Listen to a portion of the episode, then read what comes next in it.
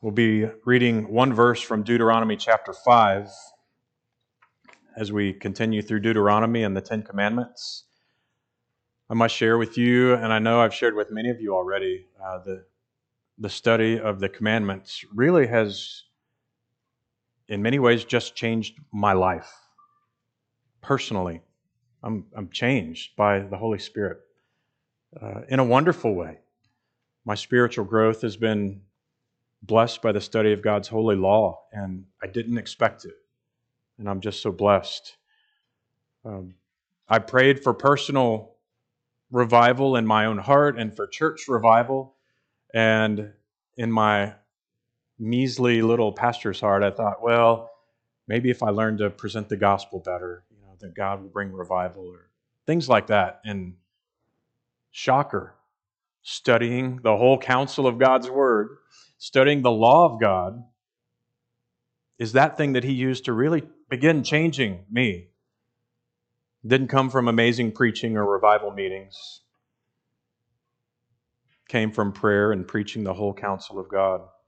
And in these commandments, I've seen God's righteousness dis- displayed before my eyes, His holiness in all of His ways, which has brought me to a love of my Savior and His perfect attributes and then brought me back to my own desire to love my God in the way that He's shown us in His Word, which is centered on the moral law and this cycle of, of joyful obedience and love, and recognizing my inability to do that, and coming back to the cross and seeing the law more clearly and seeing God more clearly. And this has been a wonderful thing for me.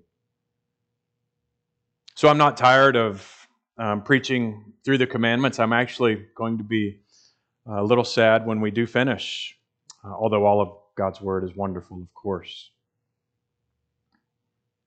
Remember, Jesus also loved the commandments. It wasn't that he just had to obey to be a propitiation for us, a perfect sacrifice. He loved the commandments because he wrote them and they reflected the Father's heart for his people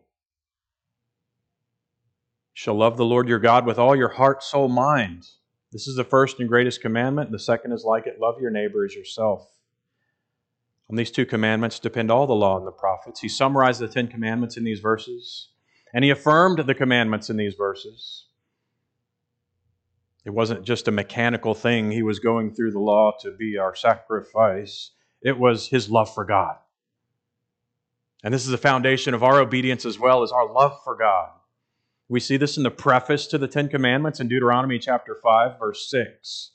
There's three things he shows us actually as foundations for obedience.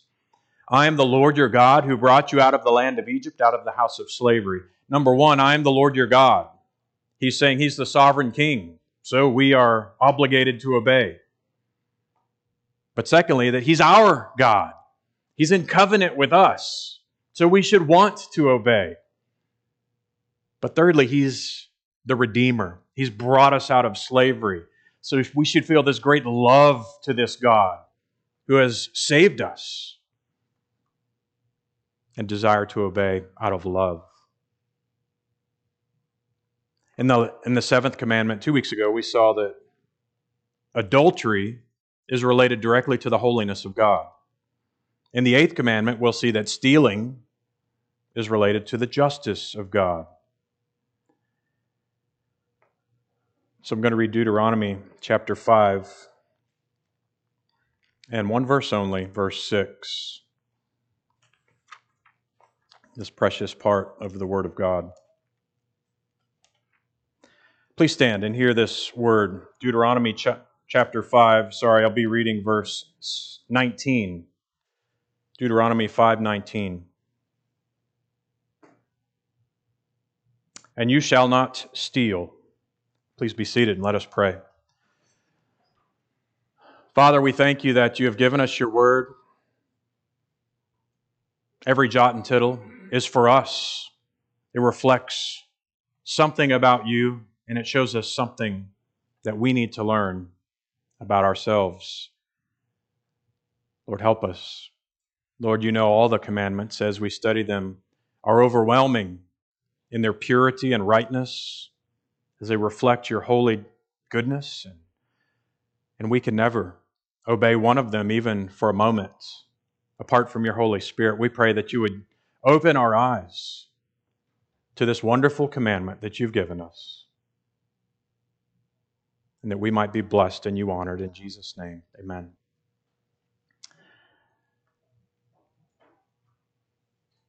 You shall not steal, or you shall preserve the property of your neighbor. Um, remember, the, the commands are all double edged. So, not stealing actually also commands preserving the property of your neighbor and yourself. I'm going to walk through the text, and secondly, we'll talk about the moral principle behind the text.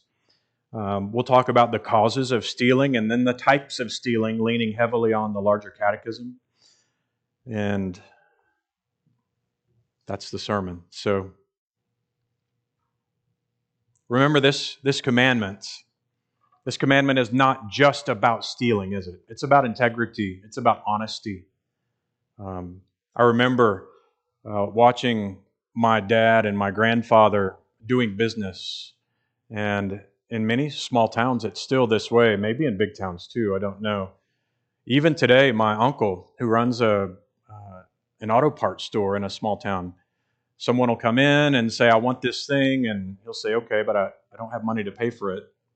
I'll say, "Well, I can't order it unless you give me money." And he says, "Please order it. I need the part." And they'll shake hands. And something's just happened.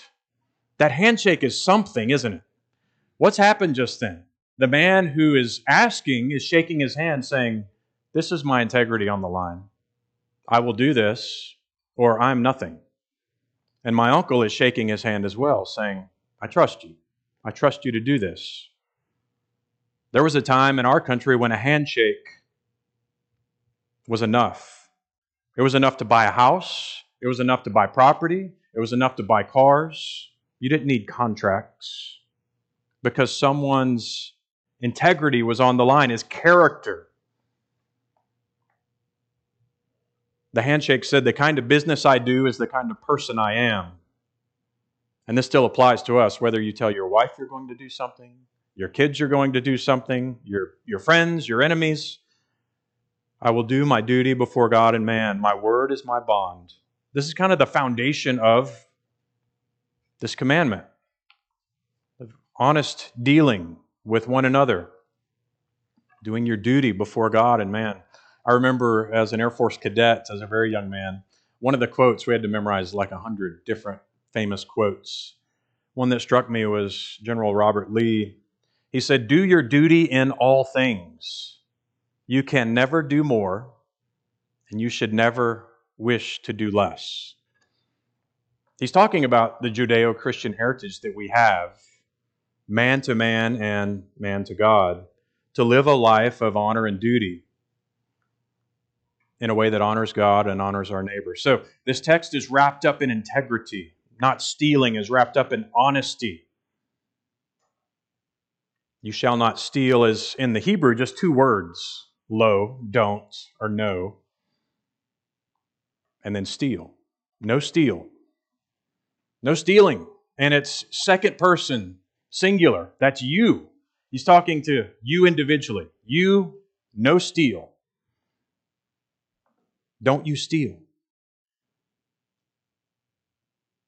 So many of you probably think, well, I, I don't steal. Like, I've never taken anything from anybody. And if I have, I've repented, and it's not something that I really struggle with, Pastor. I don't, don't have a problem with this one. I think you do. First, remember that God owns everything, He owns the whole universe. All things are His. He's the ultimate property owner. He's the one who told Adam and Eve to work so that they could reap the fruit of their labor, to work the ground, and to work the entire week except on the Sabbath day where they rested and worshiped. So, in the created order, work is important and you have a right to the fruit of your labor because this has been given to you by God. You, you don't work and get paid or farm a crop and reap the harvest apart from God. It's all from God. So when you steal from someone else in a big way or a small way, you're stealing from them, absolutely, but ultimately you're stealing from God because private property is a gift from God. So to take someone else's property is, in essence, sticking your finger in God's face and saying, No, this is mine. I want it. It's important. The culture would tell you that property is a gift from the state. It's not. So, this is the context of, of not stealing. It's bound up in, of course, the creation ordinance to work, to work hard for six days, and then to reap the fruits of your labor, and then to manage that well and to be satisfied with what God gives you.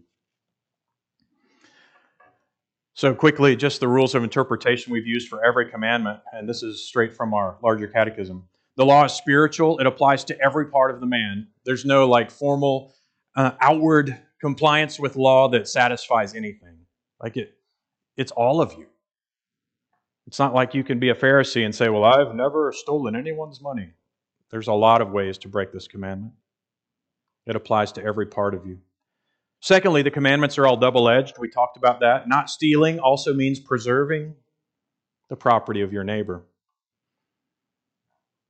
Thirdly, the commandments express God's created order. The creation ordinances flow into the Ten Commandments. Or the Ten Commandments expound the creation ordinances, if you will. It's always been part of the created order. The specific commandments reveal broad principles, which we've called moral principles. There's a moral principle behind this commandment as well, which we've talked about already preserving the property of your neighbor. And finally, that the context for this command and for all the commandments isn't just God's ownership of us, but it's also love. The more we know God, the more we love God, and the more we desire to obey Him. Actually, this is the, the most motivating part of knowing the commandments is seeing God's great love for us and striving to please Him. This is what Calvin called the highest end of the law, is our recognition that this reflects the Father's heart, and we desire to please the Father. So we desire to do His will. And His revealed will is expressed most succinctly in the moral law. So there's where we are in the commandments. So, number two, what is the moral principle in this commandment not to steal? Well, we've said it a few times to preserve your property and the property of others. This is the underlying feature of the commandment, and it's expounded in many, many ways um, in the scriptures to preserve your property and the property of others. To obey this commandment is more than just not stealing, of course. It requires some integrity, some truth, some faithfulness. So, what are the preconditions for obeying this commandment? I just thought through this quickly. First, I think you must believe God and His Word. You must believe God. He's your provider. If, if you're going to be content with what God has given you in the work of your own hands, and we all have different abilities, some are more talented or smart or hardworking just by nature than others. So we expect the fruit to be slightly different. But regardless, if you trust God and you trust that He's the one who's commanded you to work and He's the one that gives you the increase, you're only fruitful because God makes it fruitful. He gives you the means to procure your property. And in, in, in, effect, He gives you your property. So you must be content with what He gives you. Like you have to, this is the, the foundational, I think, obedience to this is understanding that God is God and He cares for you. He'll take care of you. There's no need to try to take anything from anyone else. Secondly, remember that this, this truth this command never justifies sin. It concerns mostly worldly property, I believe, but it can never be used to justify sin. In other words, you can't say, Well, I'm just so hungry. I'm starving. It's okay for me to go and steal. Or God provides for everything. God is in charge of everything. He owns everything, so I can just be lazy. I can be a slob. Or I've seen that if I work really hard, I can get more and get rich. So I'm really going to strive for more riches, producing pride and vanity or love of money and love of the world. The principles we've talked about don't justify any sins. And thirdly, uh, if we're going to obey this commandment, I believe, besides understanding and believing God's word, we also need to remember that the character of God needs to be at work in us as well. Integrity, honesty, truthfulness, hard work, transparency, lack of deceit, trusting God, the faithful one. So there's how I believe we, we understand the obedience to the commandment. But what are the causes of stealing? Well, it's, I think, the inverse of what we've discussed unbelief. Number one, you don't trust God for his provision. You don't trust that what you are getting is actually sufficient. So you don't believe that God has provided well for you and you're tempted to steal, or you're tempted to at least not preserve your neighbor's property to the best of your ability, or maybe you're tempted to defraud your neighbor in some way because you don't believe God's provision is real. You don't trust God that He will give you what you need. Secondly, covetousness. You just look and you're tempted like Eve was, and you see that that thing looks good and I want it. It's wanting something that other than what God has provided for us. And God gives each of us something different. God's not a communist. He, he, he doles out his gifts based on whatever he desires. And there are general principles that if you work hard, you're going to be blessed. this covetous desire to have something that we don't have produces a heart that would potentially steal from your neighbor, defraud your neighbor, rather than working hard with your hands, which is what Paul tells us to do. Ultimately, the cause of stealing, the cause of breaking this commandment is the same cause of breaking all the commandments. It's a lack of understanding of who God is and just an unbelief so, what are other types of stealing that uh, are wrapped up in this commandment? The Bible talks about stealing from man, but also stealing from God. You say, how, how can we steal from God? Well, there are two things that we see in the scriptures. There's probably many more. First, robbing God of time. God has given you a certain amount of time in your life, and when you're lazy, when you're wasting time, when you're using your time poorly to pursue your own lusts or entertainments, you're robbing God of time. We're supposed to, to capture the time and use the time well because the days are short. Also, with regard to the fourth commandment to keep the Sabbath day holy, this 24 hour period of rest and worship is sanctified by God for his own worship. The day is his, the commandment is clear. Yet, how often do we steal time from God for our own pleasures and entertainments? Thomas Watson wrote almost 300 years ago Therefore, after a morning sacrifice, to spend the other part of the Sabbath in vanity and pleasure is a spiritual theft. It robs God of his due. And the very heathen will rise up in judgment against such Christians. But secondly, we see that we, we can also rob God of our treasures. You see, this is directly related to this commandment as well. All that we have belongs to God, and yet we're tempted to be stingy. Who's so generous and kind with us? Malachi 3 6 talks of the tithes and the offerings, which God's people were choosing not to give him. He says, For I, the Lord, do not change. Therefore, you, O children of Jacob, are not consumed. From the days of your fathers, you have turned aside from my statutes and have not kept them. Return to me, and I will return to you, says the Lord of hosts. But you say, How shall we return? Will a man rob God? Yet you are robbing me. But you say, How have we robbed you? In tithes and contributions, tithes and offerings. You are cursed with a curse, for you are robbing me, the whole nation of you. Bring the full tithe into the storehouse, that there may be food in my house, and thereby put me to the test, says the Lord of hosts. if I will not open the windows of heaven for you and pour down for you a blessing until there is no more need. I remember a like a a horrible televangelist saying, "You can't outgive God." Well, just because he was a horrible evangelist and trying to fleece the flock doesn't mean that what he's saying is not true.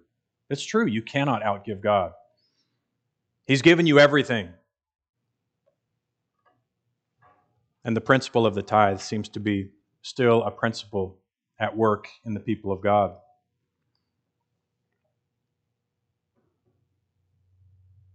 So we can steal from God time, we can steal from God treasure, but primarily, primarily this commandment is related man to man. You steal by not preserving your neighbor's property. I think it's interesting, too, when you think of the importance of property in Judeo Christian heritage. What do you see going on right now? It's a destruction of that principle. That's as Marxism at our door, this anti God, anti property philosophy. Your property actually should not belong to you, they would say. It's not fair that you have it. And now with cultural Marxism, it's only yours because of your skin color, your privilege, your heritage, whatever. This is an anti God evil doctrine, period. You should not give any time to this doctrine. You should just proclaim the truth. The eighth commandment requires us to lawfully procure and further our own wealth and the wealths of our neighbors. We work hard for God, and God blesses us, and then we take good care of what He gives us. We'll talk about all the different ways that this happens. Well, going through the, the larger catechism, I, I can't find any better explanation. It's uh, question 141 and 142. The duties required of this are truth, faithfulness, and justice in contracts and commerce between man and man, rendering to everyone his due dignity, respect, honor as an image bearer, first of all, as, as a person. Even your enemies, they're, they're due something. Honor in your civil, vocational, or familial, spiritual relationships. Romans 13, 7, render therefore to all their due, tribute to whom tribute is due, custom to whom custom, fear to whom fear, honor to whom honor. This is Paul basically saying this is one of the ways you obey the eighth commandment. Don't steal what is due someone. The restitution of goods unlawfully detained from the right owners. Again, these are, are scriptural principles, but this is stealing. This is breaking the commandment. If you've got something improperly and not returned it, you've stole from them. If you find something that doesn't belong to you, there's an obligation for you to find the owner. Leviticus 6 talks about this. If you found that which is lost and you lie about it and swear falsely, then you're sinning. What should you do? You should do like Zacchaeus, who after he was saved, he stood and said, Behold, Lord, half of my goods I give to the poor, and if I've taken anything from man, by false accusation, I restore to him fourfold. According to the law, I believe he doubled what he should have had to give back. He's so filled with gratitude. Giving and lending freely according to our abilities and the necessity of others. This commandment requires us to be generous, to give and lend freely to those who need whatever they need. We should give and lend to others as we are able to meet their needs. And God will give you wisdom to apply that. Moderation of our judgments, our wills, and our affections concerning our worldly goods. In other words, to not moderate your affection toward your worldly goods is to think of them too much, to think of them too highly, not to hold on to your wealth loosely as we should, but to hold it tightly. Your possessions, holding them very tightly, close to your bosom or being consumed with thoughts of your stock portfolio or your work or whatever. Paul tells us that godliness with contentment is great gain. We brought nothing into this world, and it's certain we can carry nothing out. This should be our attitude. Having food and raiment, let there be contentment. They who, who are rich will fall into many temptations. We see also that obeying this commandment requires a provident care and study to keep, use, and dispose the things which are necessary for the sustainment of our nature and suitable to our condition. What's he saying? We should diligently work to preserve the property that God has given us. We should take care of it. We should steward it well. Whatever you have has been given by God, and He wants you to care for it well. Do you remember when Ahab told Naboth, Hey, I want this vineyard. It's right next to where I live. Just let me buy that vineyard from you. And Naboth said, No. Why did he say no? He said, The Lord forbid that I should give you the inheritance of my fathers. He recognized that everything he had came from God, and he was not going to sell this inheritance to Ahab.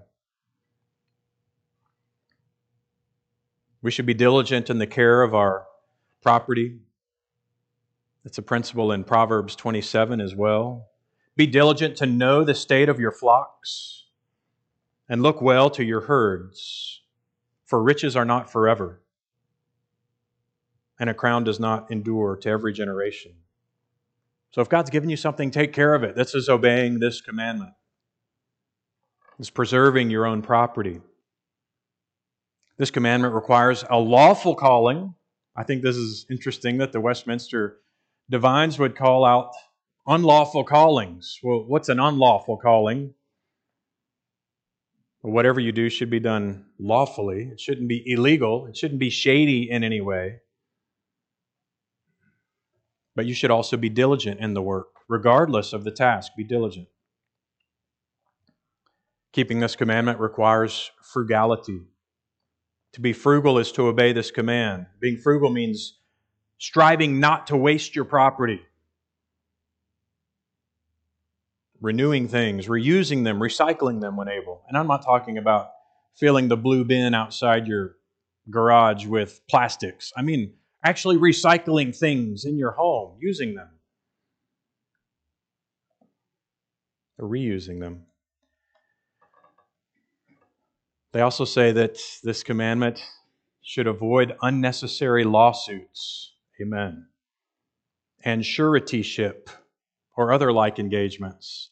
Surety was where you basically sign, you co sign some large loan so that someone else can buy something that's over their heads. And an unwise suretyship would be like signing away your own property because if they default on the loan, now your estate is at risk. So we lend and we're generous, but we're not silly. And finally, the last thing they say about keeping this commandment is an endeavor by all just and lawful means to procure, preserve, and further the wealth and the estate of others as well as our own. We want to further the wealth of our neighbor. We want to help preserve their property. And this is only possible if we trust God. If we trust God that He is giving us what we need. Well, what does it forbid? What does this commandment forbid? Well, first, it forbids theft. This is just taking someone without someone's property without their consent, taking something secretly, maybe from their house or their person, a pickpocket. This is theft, right? Sneaking into the house and stealing things is theft. But they also mention robbery separately from theft. And robbery is different, it's violent. Robbery is actually looking at the person, taking violent action against them, and stealing from them.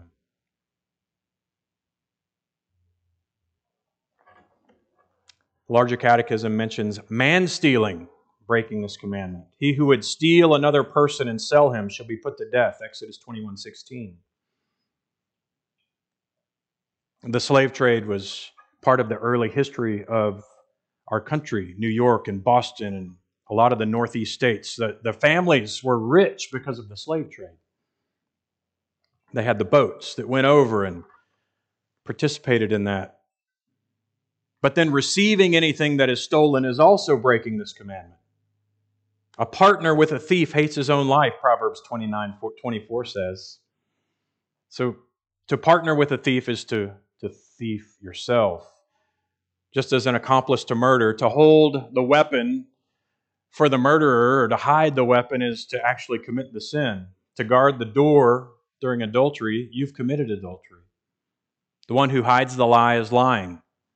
The one who makes others work on the Sabbath, the rush to the restaurants, you're breaking the Sabbath, etc., etc. We also break the commandment by fraudulent dealings, they say. What are fraudulent dealings? Well, this can often be secret, these fraudulent dealings. Premarital sex, for instance. You're actually fraudulent, fraudulently robbing that person of their future marriage partner, of the virgin bed that should be his or hers. Or you're robbing yourself of that marriage bed. Pornography robs the wife of the passion that be reserved should be reserved just for her. This is a fraudulent dealing. You see how there's so much overlap in the commandments. Selling a car, let's say, without disclosing all of its defects. This is fraudulent. You need to tell the person who's buying the thing, whatever the thing is, what's wrong with it. Let the buyer beware is not in the Bible. This is actually opposed to the scriptures. False weights and measurements also break the commandments. It's opposed to the eighth commandment. There's just one standard, and that's integrity and honesty as it relates to man and man. The civil government, I believe, also has a responsibility here. When the United States, if you know history, we left the gold standard over 100 years ago. And this created, in a sense, false weights and measurements because the dollar's worth is not standardized. Inflation and increasing the debt through printing of money, this breaks the commandment. There's false weights and measures. The dollar doesn't, it's not worth what it should be worth, it's always changing. They go on to say, removing landmarks breaks this commandment. This is Deuteronomy 19:14. You shall not move your neighbor's boundary boundary marker in the inheritance God is giving you. People do this today. I mean, it's amazing how, how much this still applies today. When buying property, going out and trying to change the boundary markers, it's something that still happens. This is why surveyors are so important. What are surveyors doing? They're validating the true boundaries of a property. Surveyors do good work. But the government also removes landmarks. They remove property, eminent domain. Have you heard of this? The government can actually take your property if it's deemed beneficial for the greater good. This is anti God. Eminent domain is not a godly law. Or zoning laws that prohibit what you can and can't do. Many argue even property taxes and inheritance taxes are removing landmarks in the sense that they're removing the boundaries of your property. But culture does this today too, removing cultural heritage of our country, the Judeo Christian morality of our country, is removing a landmark or removing the landmarks of our heritage and our history. What postmodern culture desires is just a world without landmarks, a world without boundaries, where we all just live in this ephemeral world with no real substance. They go on to say that injustice and unfaithfulness in contracts also breaks the commandment, obviously. Well, does this apply to us today? I think it does. Have you ever tried to apply for a car loan or a credit card or something, and there's like three pages of this really fine print. Nobody reads it. Or you try to download a new program on your computer and you have to read eight pages of words. What is that? This is unfaithfulness and injustice being put in your face. The fine print often waives defense, liability, pre existing health conditions, whatever. The whole point is that the signer is not aware of the rights that they're being signing away. It's deceitful, it's confusing legal language. That kind of thing breaks the commandment. That's the opposite of being open and honest and transparent in your business dealings with man and man.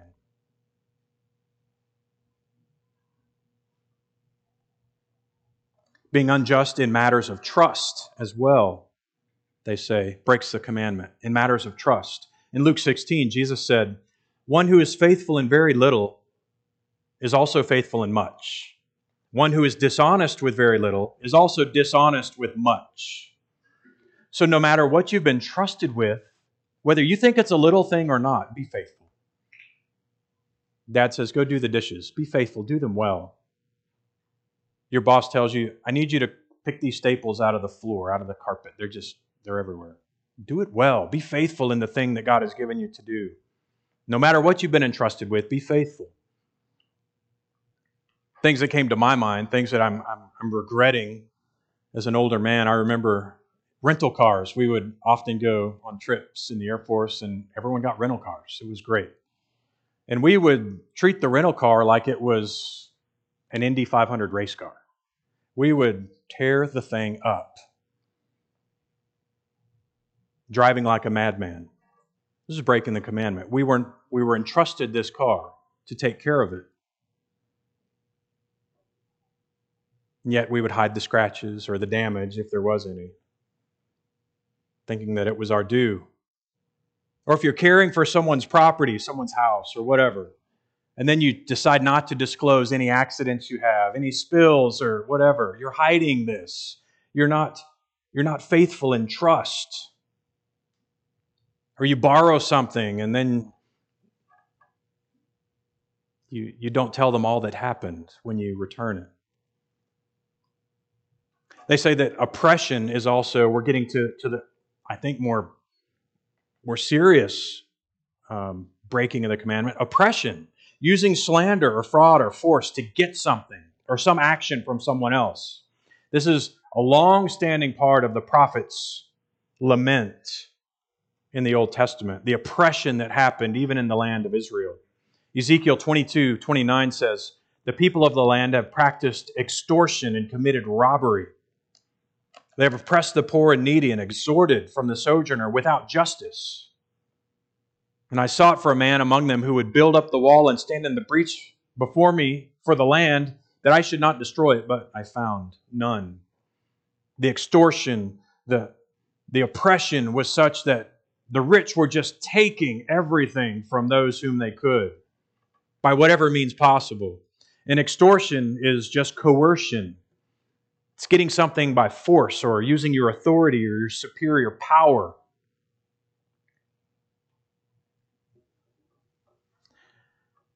Well, you also break the commandment when you commit usury. And usury is just unreasonably high interest rates that you see in credit cards or um, bonds to get out of jail or pawn shop loans, this, this 50% interest rate or something crazy. That's, that's usury.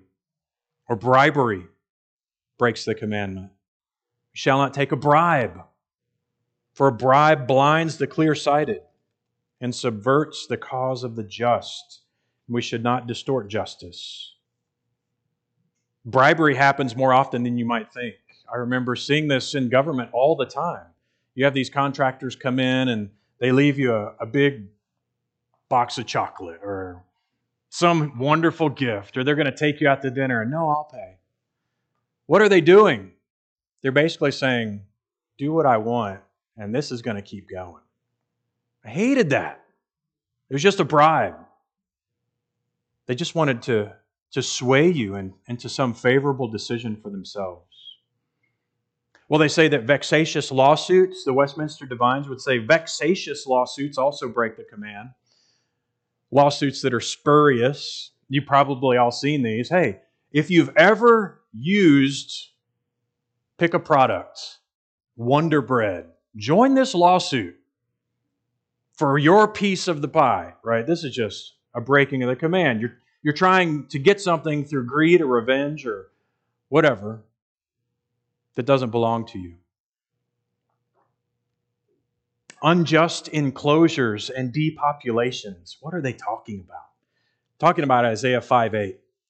Woe to those who join house to house, who add field to field, until there's no more room, until you're made to dwell alone in the midst of the land. This is land thievery. It was a problem in the Old Testament, it was a problem in the Bible, it's a problem in Old England, it's a problem today. Rich people buying all the land they can get at the expense of everyone else just so they can have it. The like top 10 landowners are the most wealthy men in America. Most of them own millions of acres. Millions of acres. Just because. Engrossing commodities to enhance the price breaks the commandment. Buying out a competitor's supply so just so you can in- increase the, the price. Creating a monopoly not for the purpose of providing a better good, but just to increase the price.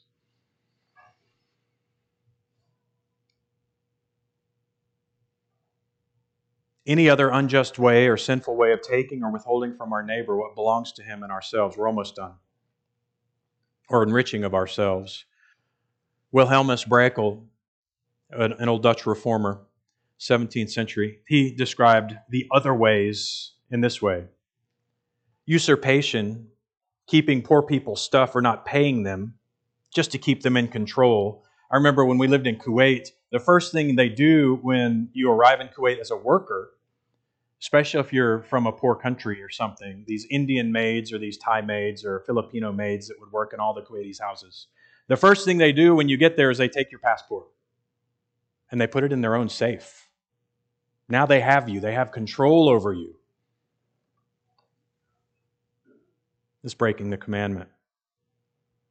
Fraudulent wills, withholding wages, Brakel would say, purchasing credit knowing that you'll never repay it, squatting on someone's property. I added that one. Covetousness or inordinate prizing and affecting worldly goods breaks the commandment. We shouldn't prize worldly goods at all. We shouldn't love the world or anything in the world.